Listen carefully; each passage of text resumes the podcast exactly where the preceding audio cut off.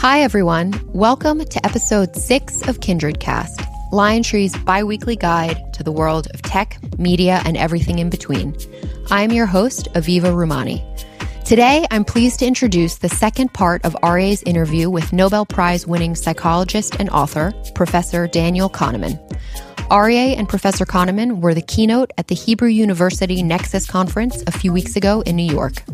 Stay tuned to their incredibly insightful discussion around the human mind, what makes for an ideal advisor, and the unreliability of human judgment. Jeremy Adom is back with a brand new quiz question. Listen to the end for the answer and all the details. Next, we'll hear from LionTree's Leslie Mallon, who will provide some visibility into the public markets with quick hits. We'll also feature this week an interview with Drone Racing League CEO Nick Horbaczewski. And we'll conclude with Kindling, our segment dedicated to the trends we're exploring in LionTree growth. Here we go. I'm pleased to introduce the second half of Aryeh's discussion with Professor Kahneman. Thank you, Professor. Going to bias and obviously unconscious bias, which is more interesting to talk about. Um, that comes in the form of emotion, framing, other issues. And one of the examples that I want to bring out was this loss aversion versus gain. Uh, whereas, you know, probabilistic theory would say if you have a chance to lock in a gain of, let's say, $500 or gamble for a gain of $1,000 or zero with a 50 50 probability, most people choose to lock in the gain. But if you create that same example in the loss scenario, everyone wants to take the gamble, even though the probability is exactly the same. And that's about emotion. And the second example is all about framing. So you give an example of if a doctor tells you you have a 90% chance to survive a certain procedure, people would obviously want to do it. But if instead you heard you have a 10% chance of dying or not surviving the, the procedure, everyone says, I don't want to go near it. But it's the same probability. So how did you uncover that bias, or what, what lessons can we learn from learning about these biases ahead of time? Well, you know, it, loss aversion is, is an interesting uh, case in point because, as Amos and I like to, to say, this was something our grandmothers knew. I mean, you know, who doesn't know that people pay more attention to losses than to gains? So the, the fact itself, the idea that you discover such a thing is, is funny. What, what we did do, uh, we brought some examples of it, we created some examples of it that were very compelling that contradicted economic theory and that was so clear and so compelling that they could not be ignored. And, and loss aversion has many manifestations. It has manifestations in that people hang on to things that they have. It explains or is part of the explanation for what it's called the status quo bias, which is a very good thing, by the way. It keeps us married. It keeps us in our, in our jobs. Uh, the, that the advantages of changing are loom less large than the disadvantages that's loss aversion. What we were doing in all these things was not so much making discoveries, but bringing an example that could not be ignored and sort of sharpening the comprehension of what the thing meant. Uh, but, you know, we didn't invent framing. People have been using ways of alternative ways of, of describing uh, things, you know, forever. But, for example, in this example of the mortality framed, as it's called, or the survival frame, which is a study that actually Amos did with some people at the Harvard Medical School. In that example, actually, physicians use it both ways. And it's not clear that they're fully aware of what they're doing, and they're certainly not aware of the influence that this frame has on their decisions. And, and the influence can be quite considerable. So there is practical significance to those things, although, you know, in some sense, uh, uh, some people knew them a long time ago. But when you talk about cognitive bias, now that you're pointing out the flaws in certain examples, obviously, certainly uh, economic theory, can we prevent it by knowing about it ahead of time? I would give two different quest- answers to that question one for individuals and one for organizations. I think for individuals, there is not all that much that you can do, except maybe uh, not trust ourselves quite as much as we normally do, so that if something really important comes around where a mistake could be really expensive, you want to slow down, and if possible, you want to get advice. And I even know who, who, who is your best advisor. I, have, I can give you advice about that. Your best advisor is somebody who likes you a lot but doesn't care about your feelings because he is the person, the one who doesn't care about your feelings. I have one like that, Richard Thaler, the guru of, of behavior economics. He, he likes me a lot, but he doesn't care about my feelings. And, and he, he will give me advice that I really resent and that is really good for me. So that's the kind of, that's the kind of advice. Uh, Could be in direct conflict here, comment about the inertia of marriage. Yeah, that sort of thing. well, how about minds that we view in our age as being very uncluttered, like Elon Musk or technology executives that create new projects out of, out of nothing that we view as being um, groundbreaking? Are they more pure in terms of their thought process, or do they have the same biases? Well, there is an enormous amount of, of luck, I think, in, in success. There are an enormous number of good ideas, most of them leading to nothing. Scientists have good ideas all the time, most of them are false. So, you know, it's, there's a process that selects them. So I tend to resist the idea. Of course, Elon Musk is exceptional. There are many other people who are exceptional. Elon Musk has also been, I'm quite sure, luckier than he knows he is. And uh, luck plays a big role in selecting those huge su- successes. And we tend, when we look at Elon Musk, to attribute his success entirely to his characteristics. But if you look back, there are many ways that he could have been selected out of the running. There are so many ways he could have failed. I mean, Google, the reason Google existed that they didn't sell it for $750,000. They wanted to hang on for a million dollars. So uh, at some point, at a discrete point, luck is involved everywhere. And, I, and exceptional people do exist with a, who are more creative than average. That doesn't guarantee success. It's a necessary condition. It's far from sufficient. Is that also one of the flaws in relying on data to solve issues? Because data should uh, account for biases, I would think, right? I don't, you know, I mean, I, I think the lesson of the psychology of judgment is that when a sufficient database exists, you want to trust it more than your judgment. In many cases, there is no sufficient database yet, although the rate at which databases are being created is, is very striking. And at that rate, people are becoming displaced in terms of. Uh, but no, I think uh, everything that I have done leads one to, to hope for artificial intelligence, to hope and fear artificial intelligence. There's a great line in the Michael Lewis book, uh, which is to say when Amos was asked whether, or Amos was asked whether he's doing any work in the area of artificial intelligence, uh, given your work together, he said, I'm having way too much fun focusing on the areas of natural stupidity. uh, I, I can only report that last week Amos Tversky's widow said he never said it. but, uh, but it's a good line anyway. And, uh, except perhaps that we never thought that we studied stupidity. Because since everything that we were studying was working on us and we didn't, you know, we were arrogant Israelis, we didn't think we were stupid. So we didn't think that we were studying stupidity. So. Uh, fair, fair enough. Take us through now, uh, Donnie, your work on uh, noise, which is a new area of focus for you. Uh, what does that mean, focusing on noise? Well, um, today, I think, when people speak of error and of error of judgment, there is a word that comes to their mind, and the word is bias. You know, an error, what is the bias that caused that error? I think Part of the responsibility for that is something that Amos and I bear because we made the term bias quite popular. But in fact, most errors of judgment are not due to biases. They are due to something else entirely that's called noise.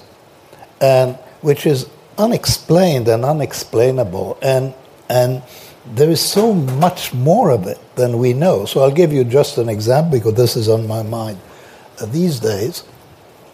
So you can imagine a large insurance company. You don't have, I mean, you imagine it, but, uh, but uh, there is such an insurance company. And what I'm going to say probably applies to all insurance companies.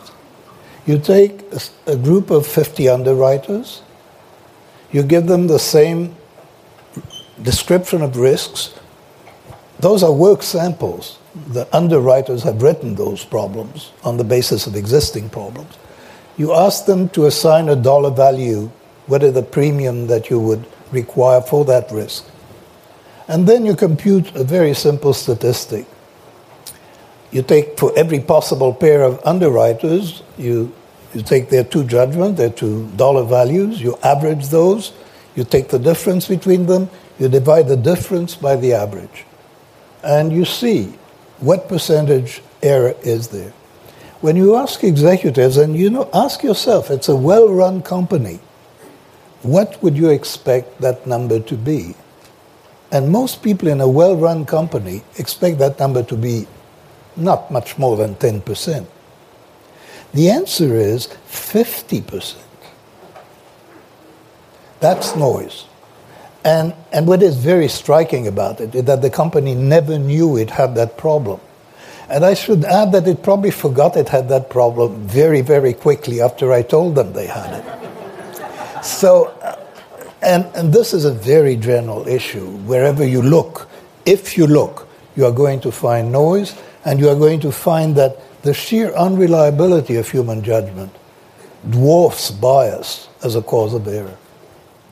Last question I have before I, uh, we adjourn our session here is which book are you reading right now that's particularly influential in your life? Well, uh, I finished it, but I haven't finished absorbing it. It's Homo Deus by Yuval Harari. I would, uh, I mean, my favorite book of recent years was Sapiens, and, and Homo Deus is not far behind it. It's, uh, it's an important book that people should read. It doesn't necessarily tell you where this world is going, but it certainly is telling you about the current trends and what might happen. Certainly, it may not be the most uplifting future. No. Uh, but uh, as I was telling you earlier, I am by character a pessimist. My mother was a pessimist, so I, I resonate to Yuval Harari's dark predictions. I share them. Well, on that note, Professor Kahneman, thank you very much for being with us today.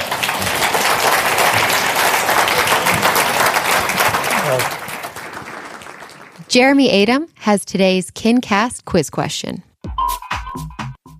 In 2016, there were 105 U.S. IPOs, including Twilio, Line, and Acacia Communications. How many U.S. IPOs were there in 1996? A. 400, B. 560, C. 720, or D. 845? Now let's check in with Leslie Mallon to get some insights on the public markets. Hi, this is Leslie Mallon. I head LionTree's public markets business, and here are the TMT quick hits. Thematically, the holy grail of omni channel attribution may be getting at least a little closer to being a reality. There have been several interesting updates on this. Also, sports, sports, and more sports. The question is is there too much? So, starting on advertising, Google introduced attribution, which enables marketers to measure the impact of their marketing across all devices and all channels. It uses machine learning to assign weighted values to every touchpoint along a consumer's path to purchase. Not an easy task, and I'm sure concerns about bias to Google services will be raised, but it is an interesting development. The product is in beta and will be released more broadly later this year. This news follows Facebook announcing its automated insights analytics tool at its F8 developer conference, which is designed to see how people's online interactions translate into in store purchases. Lastly, this week, Snap acquired Placed, a company that helps advertisers track real world purchases and store visits. It remains to be seen how accurate these tools will be, but two of the largest global online ad platforms are clearly focused on leveraging their machine learning technology to make deeper correlations between their troves of online data and the offline world in order to better monetize their ad platforms. Moving on to sports programming, it was interesting to see that on average, there were at least 10 live sporting events airing on national TV each day in 2016, per a Video Advertising Bureau report. There was a minimum of two games per day and a maximum of an unbelievable 76 games per day. This tallies to almost 11,000 national live sporting events aired annually. I don't know about you, but that sounds like a lot to me.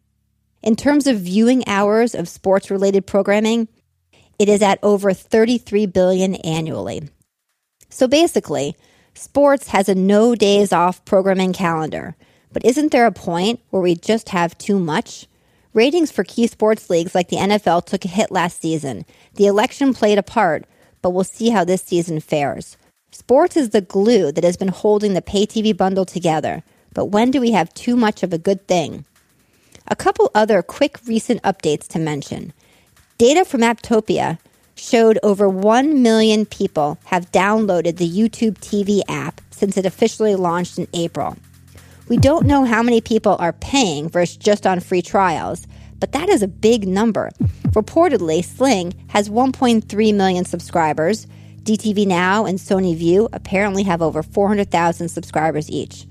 Investors will certainly be closely monitoring the disclosures during Q2 results, especially on the back of the weaker than expected Q1 video subscriber numbers from traditional pay TV.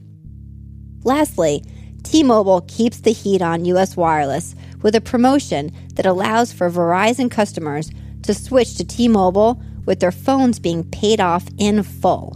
That's another aggressive move. The environment remains very competitive. This brings us to our stat of the day, and it relates to online travel. According to a survey by SimilarWeb, Airbnb now draws more user traffic than any other hotel brand or metasearch site and shows no signs of slowing down. In Q1, the company drew 107 million visits to its site, which is up 31% year over year. Bookings.com drew 93 million visits, up 7% year over year, and Marriott International drew 63 million, down 8% year over year. With Airbnb also now more directly going after the business market and offering bookings for things like local tours, I suspect these strong traffic trends will continue. Thanks for listening, and we'll be back next time with some more quick hits. LionTree's Alex Michael sat down with Drone Racing League CEO Nick Horbaczewski to find out what this new sport is all about. I'm excited to have Nick Horbaczewski on the show today. Nick is the founder and CEO of the Drone Racing League, the premier international drone racing circuit for elite pilots. DRL builds custom racing drones, which fly in excess of 85 miles an hour and fly over courses that include abandoned malls, NFL stadiums, and subway tunnels.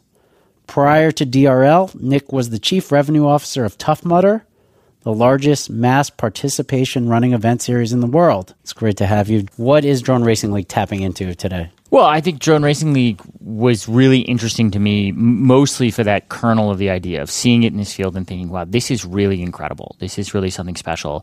And having, there were, I always tell people that first experience, you know, it was home built drones. They were falling out of the sky. They were basically just going in a circle in a field. So it wasn't that it was, I saw it and was like, this is the most incredible thing I've seen. I just looked at it and there were moments of greatness. There were moments in there that made me feel like I was watching Star Wars in real life. And I think that that is enough to kind of build passion around it to get me excited. But then, you know, more by accident than by design, drone racing happens to fit nicely into a lot of trends that are going on right now. The most obvious one is obviously the movement around drones. Drones are in the news every day. People are excited about them. Everywhere I go and I talk about drone racing, even if someone has never flown a drone before, they know what it is. They want to. They want to know more about that technology. I think the second trend is is esports, uh, and I would even make it a step up from pure esports as sort of the the creation of a generation of sort of technical or video game based heroes. That there are people out there for whom their heroes are going to be more of an esport player than someone who plays football. I think the other trend that we've fallen nicely in the middle of is this sort of massive evolution that's going on in content, especially in sports content. That um, you know the number of channels out there that you can put content on is just diversifying. But with that diversification comes some challenges. And I think you see, especially the major racing sports, but really, frankly, every sport being challenged a bit with ratings and saying, does my sport translate to a smaller screen or a digital screen? And drone racing, because the nature of it, it's relatively short races. It makes very short, compelling content. It also makes long form, compelling content. But to be clear, it's not an esport. Well, it's funny. We, you know, we, we try to not come down hard on that question because you know it, there are a lot of people who look at drone racing and they call it the real life video game. And they feel like it's a real life esport. You know when i when i first started working on this talking to people in the esport space they were talking to me about how excited they were because drone racing was very much like an esport. It, you know you use a controller you're effectively looking at a screen and you can do it as a video game. We do that as a video game to learn how to race. But you can it transcends the screen and suddenly becomes a real sport, real drones flying down a real hallway at 80 miles an hour. And so we like to say it sort of walks this blurry line between the digital and the real. And for some of our fans, we are a real life esport. And for some of our fans, we're a form of very cool, futuristic, three dimensional racing that has nothing to do with esports. And the nice thing is we don't we don't have to decide. We let the fans decide. Right. Um, How would you define esports in one sentence? You know, I go with the mass market definition, which is that esports is competitive video gaming. Right. And and we use that. So like we, yeah, as I say, we have a simulator. You can go to our website, you can download a simulator, teach you how to fly a racing drone. And last year with Bud Light, we did the Bud Light tryout for DRL, which was we had over 100,000 people download the game.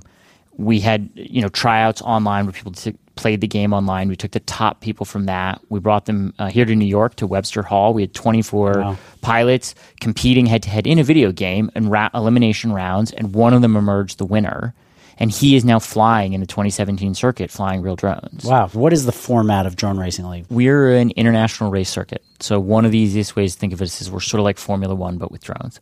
We put on a global series of races featuring the best pilots in the world in interesting and exotic location.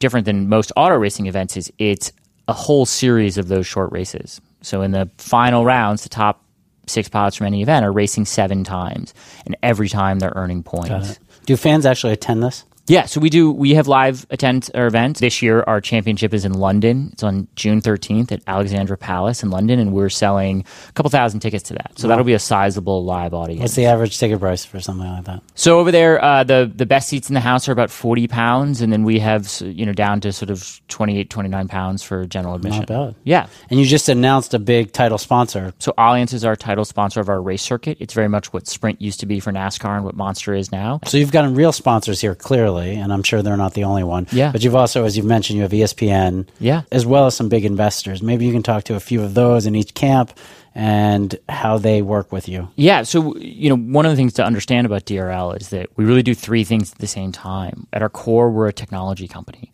So we actually develop all the technology that's used in DRL events. To this day, half our team are engineers who only do. How many company? How many in the company? We're about 25 people now. Okay. And so we need investors that can help support us with that. And so some of our investors there are really sort of classic technology focused venture capital, people like Lux Capital, who are incredibly active in the in the high tech space, people like Lerer Hippeau Ventures, you know, the most active tech investors uh, in New York. But then, in addition to being a tech company, we're a media company because one of the challenges of drone racing is it's really hard to film. Um, you're talking about a drone the size of a dinner plate going at 80 miles an hour down the hallway of a building. How do you film that in a way that someone can follow the action? So we built our own media company. So we film all of our events, we edit all our content, we do all of our own broadcast stuff. So when you see that on TV, that's DRL. So content. where can you see it right now? So it's on ESPN. Um, we're on Sky Sports in the UK. We're on ProSieben in Germany. We're on OSN in the Middle East. We're on TSN in Canada. We're actually we're in every country in North and South America on the ESPN affiliated channel. We have media company investors. So that's people like MGM. Sky is an investor. ProSieben is an investor. Hearst is an investor. And all of those entities help us navigate different elements of what it takes to build a successful media company around this content. But then on top of all of that, we're a sports league. So if right. you look at us from the outside, all you see is, you know, what are our relationship with the pilots? What are these sponsors we've got? Our broadcast rights, the races we put on. What are our rules? How do you actually manage a sports entity? And so we need investors to support that. And that's where people like RSE Ventures come in. So RSE is Steve Ross's venture fund, you know, that invests in all kinds of intersections of sports and technology. We have a very diverse set of investors in a short amount of time. In a relative, yeah, in a relatively relatively short amount of time. And I mean, it's been a it's been a rocket ride for last. So you mentioned months. poker before. Yep.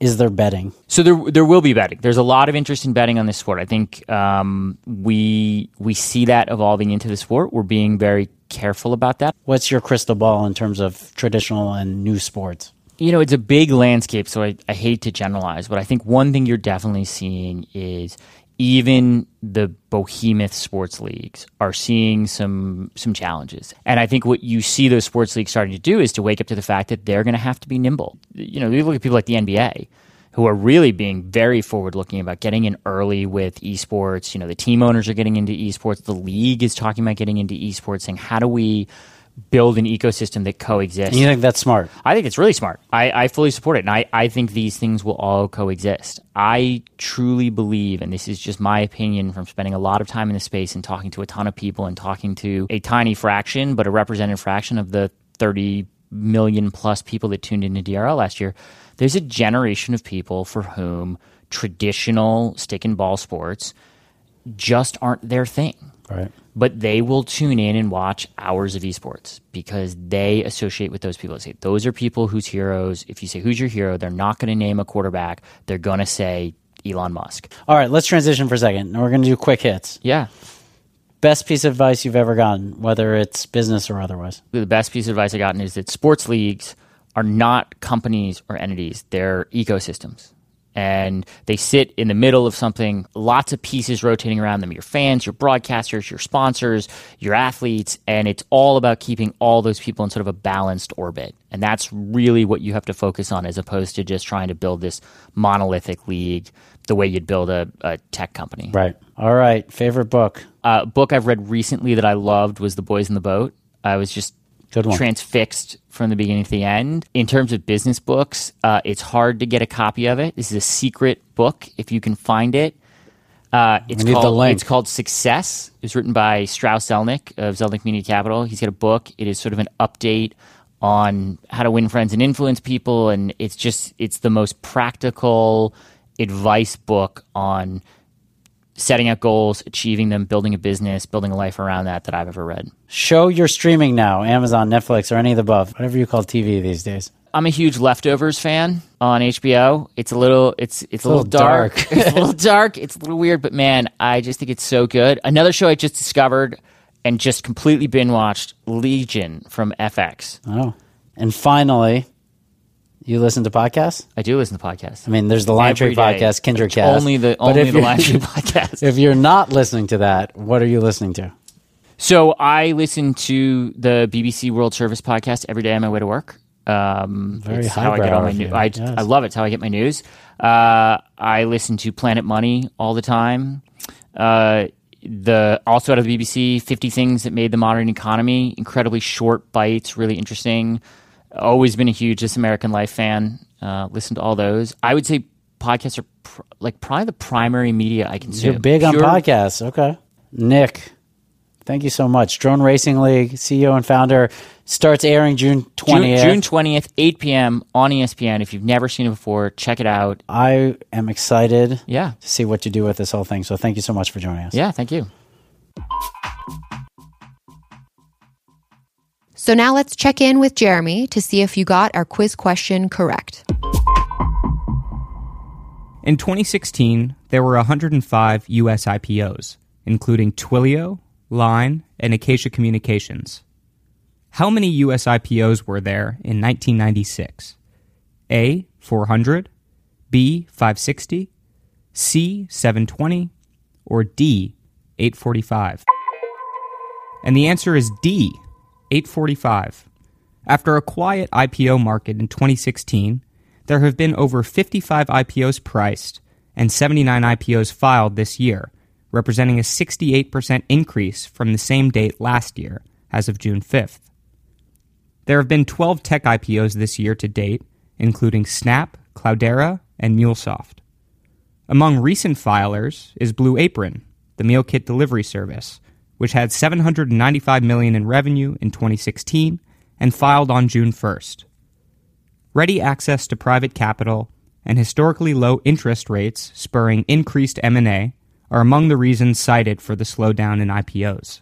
In April, it was reported that Spotify will eschew an IPO in favor of a direct listing at a valuation of around 13 billion, which would save the company millions in underwriting fees and prevent its existing holders from having their stakes diluted.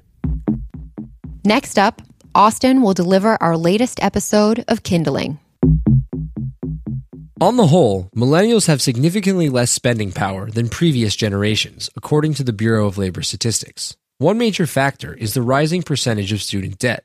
According to the Federal Reserve, the average student debt for 25 year olds in the United States has doubled from about $10,000 in 2003 to about $20,000 in 2013.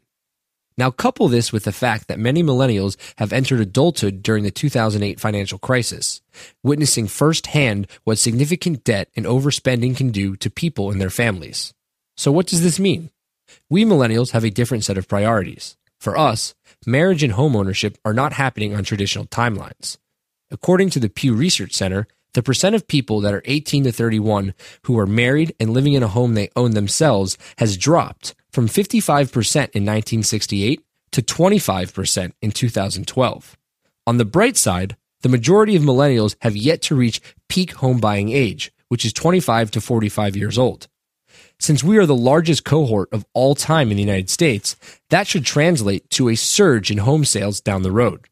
According to Trulia Research, 93% of 18 to 34 year olds who do not currently own a home say they intend to in the future. And as you might expect, our approach to this major life milestone will also differ from the approach of our parents. A number of companies, Trulia, Zillow, Compass, Redfin, and many more, are seeking to change the way typical home buying and selling occurs.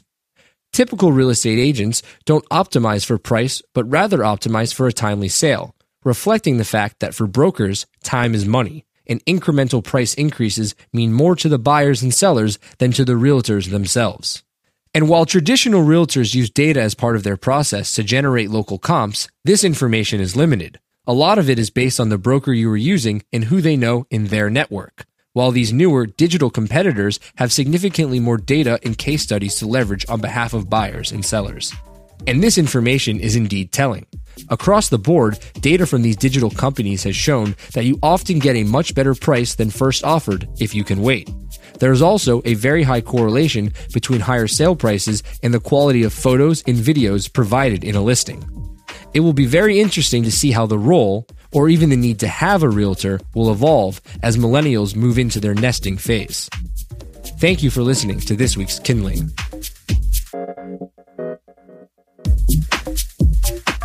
I hope you enjoyed our session today. You can, of course, learn more about Professor Kahneman's work from the latest Michael Lewis book, The Undoing Project. If you missed part one of the Kahneman interview or any of our prior episodes, you can hear our show through the Kindred app and subscribe to it on SoundCloud, iTunes, Stitcher, or wherever else you listen to your podcast. You can also follow us on Instagram and Twitter at KindredCast. That's it for this episode. I hope you enjoyed it. See you next time.